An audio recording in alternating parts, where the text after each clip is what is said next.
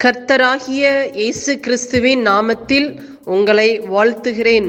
Panchkula Bethel IPA சபையின் மூலமாக நடைபெறும் இது தினசரி வேத தியானம். இந்த தியானத்தை கேட்கிற உங்கள் மேல் கர்த்தர் தமது முகத்தை பிரசன்னமாக்கி சமாதானம் கட்டளையிட கடவர்.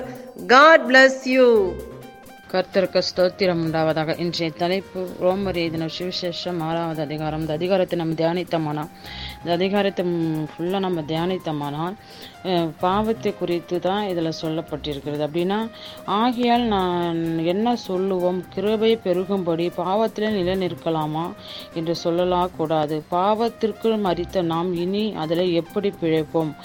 கிறிஸ்து ஏ கிறிஸ்து இயேசுக்குள் ஞானஸ்தானம் பெற்ற நம் அனைவரும் அவருடைய மரணத்துக்குள்ளான ஞானஸ்தானத்தை பெற்றதே அறியாமல் இருக்கிறீர்கள். அப்படின்னா நம்ம ஏசப்பா கிட்ட நம்ம நம்ம பாவிகளாக இருக்கும்போது நம்மளுக்காக சிலுவலை மறித்தார்.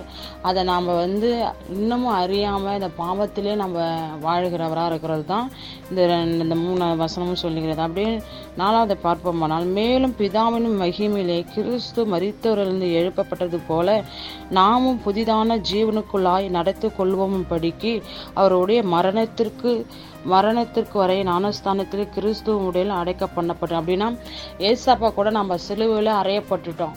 ஏசப்பா வந்து மீண்டும் ஜீவனோடு உயிர் உயிரோடு எழுந்திருக்கும் போது நம்மளையும் உயிரோட எழுப்புவோம் அப்படின்னா நம்ம வந்து பழைய வாழ்க்கைகளை நம்ம சிலுவையில் அறையப்பட்டு இன்னமும் அந்த பழைய வாழ்க்கையில நம்ம வாழக்கூடாது.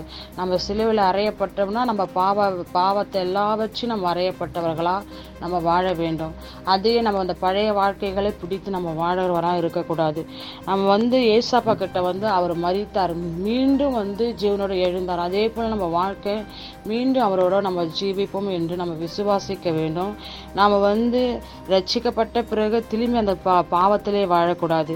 அப்படியே பன்னெண்டாவது வசனத்தை பார்ப்போம். ஆகிய நீங்கள் சரீர இச்சையின்படி பாவத்திற்கு கீழ்ப்படியத்தக்கதாய் சாவுக்கேதுவான உங்கள் சரீரத்தை பாவம் ஆள் ஆளாத இருப்பதாக. அப்படின்னா நாம் வந்து ரட்சிக்கப்பட்ட பின்பும் திரும்ப திரும்ப அந்த பாவம் நம்ம செய்யும் போது அந்த பாவ வாழ்க்கையை நம்ம வாழக்கூடாது. ஏன்னா நம்மளுக்காக சிலுவையில் அவர் மறித்தார் மீண்டும் உயிரோடு எழுந்தார் என்று நம்ம விசுவாசித்து அந்த பாவமான இச்சை வாழ்க்கையிலிருந்து நம்ம விடுதலை ஆக்க வேண்டும். ஏன்னா நம்ம வந்து ஞானஸ்தானம் பெற்று தண்ணீரினால ஞானஸ்தானம் பெற்றது மட்டுமல்லாத நம்ம அறிக்கையிட்டு தானே நம்ம ஞானஸ்தானம் நம்ம பாவ வாழ்க்கையிலேருந்து நம்ம அறிக்கையிட்டு ஞானஸ்தானம் பெறுகிறோம்.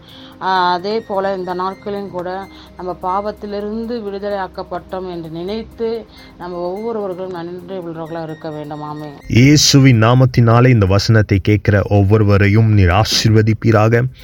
வேதத்தை வேதத்தின் ரகசியங்களை அறிய ஆவிக்குரிய ரகசியங்களை அறிய எங்கள் கண்களை நீ திறந்தருளுவீராக. இயேசுவின் மூலம் ஜெபம் கேளும் நல்ல பிதாவே. ஆமேன்.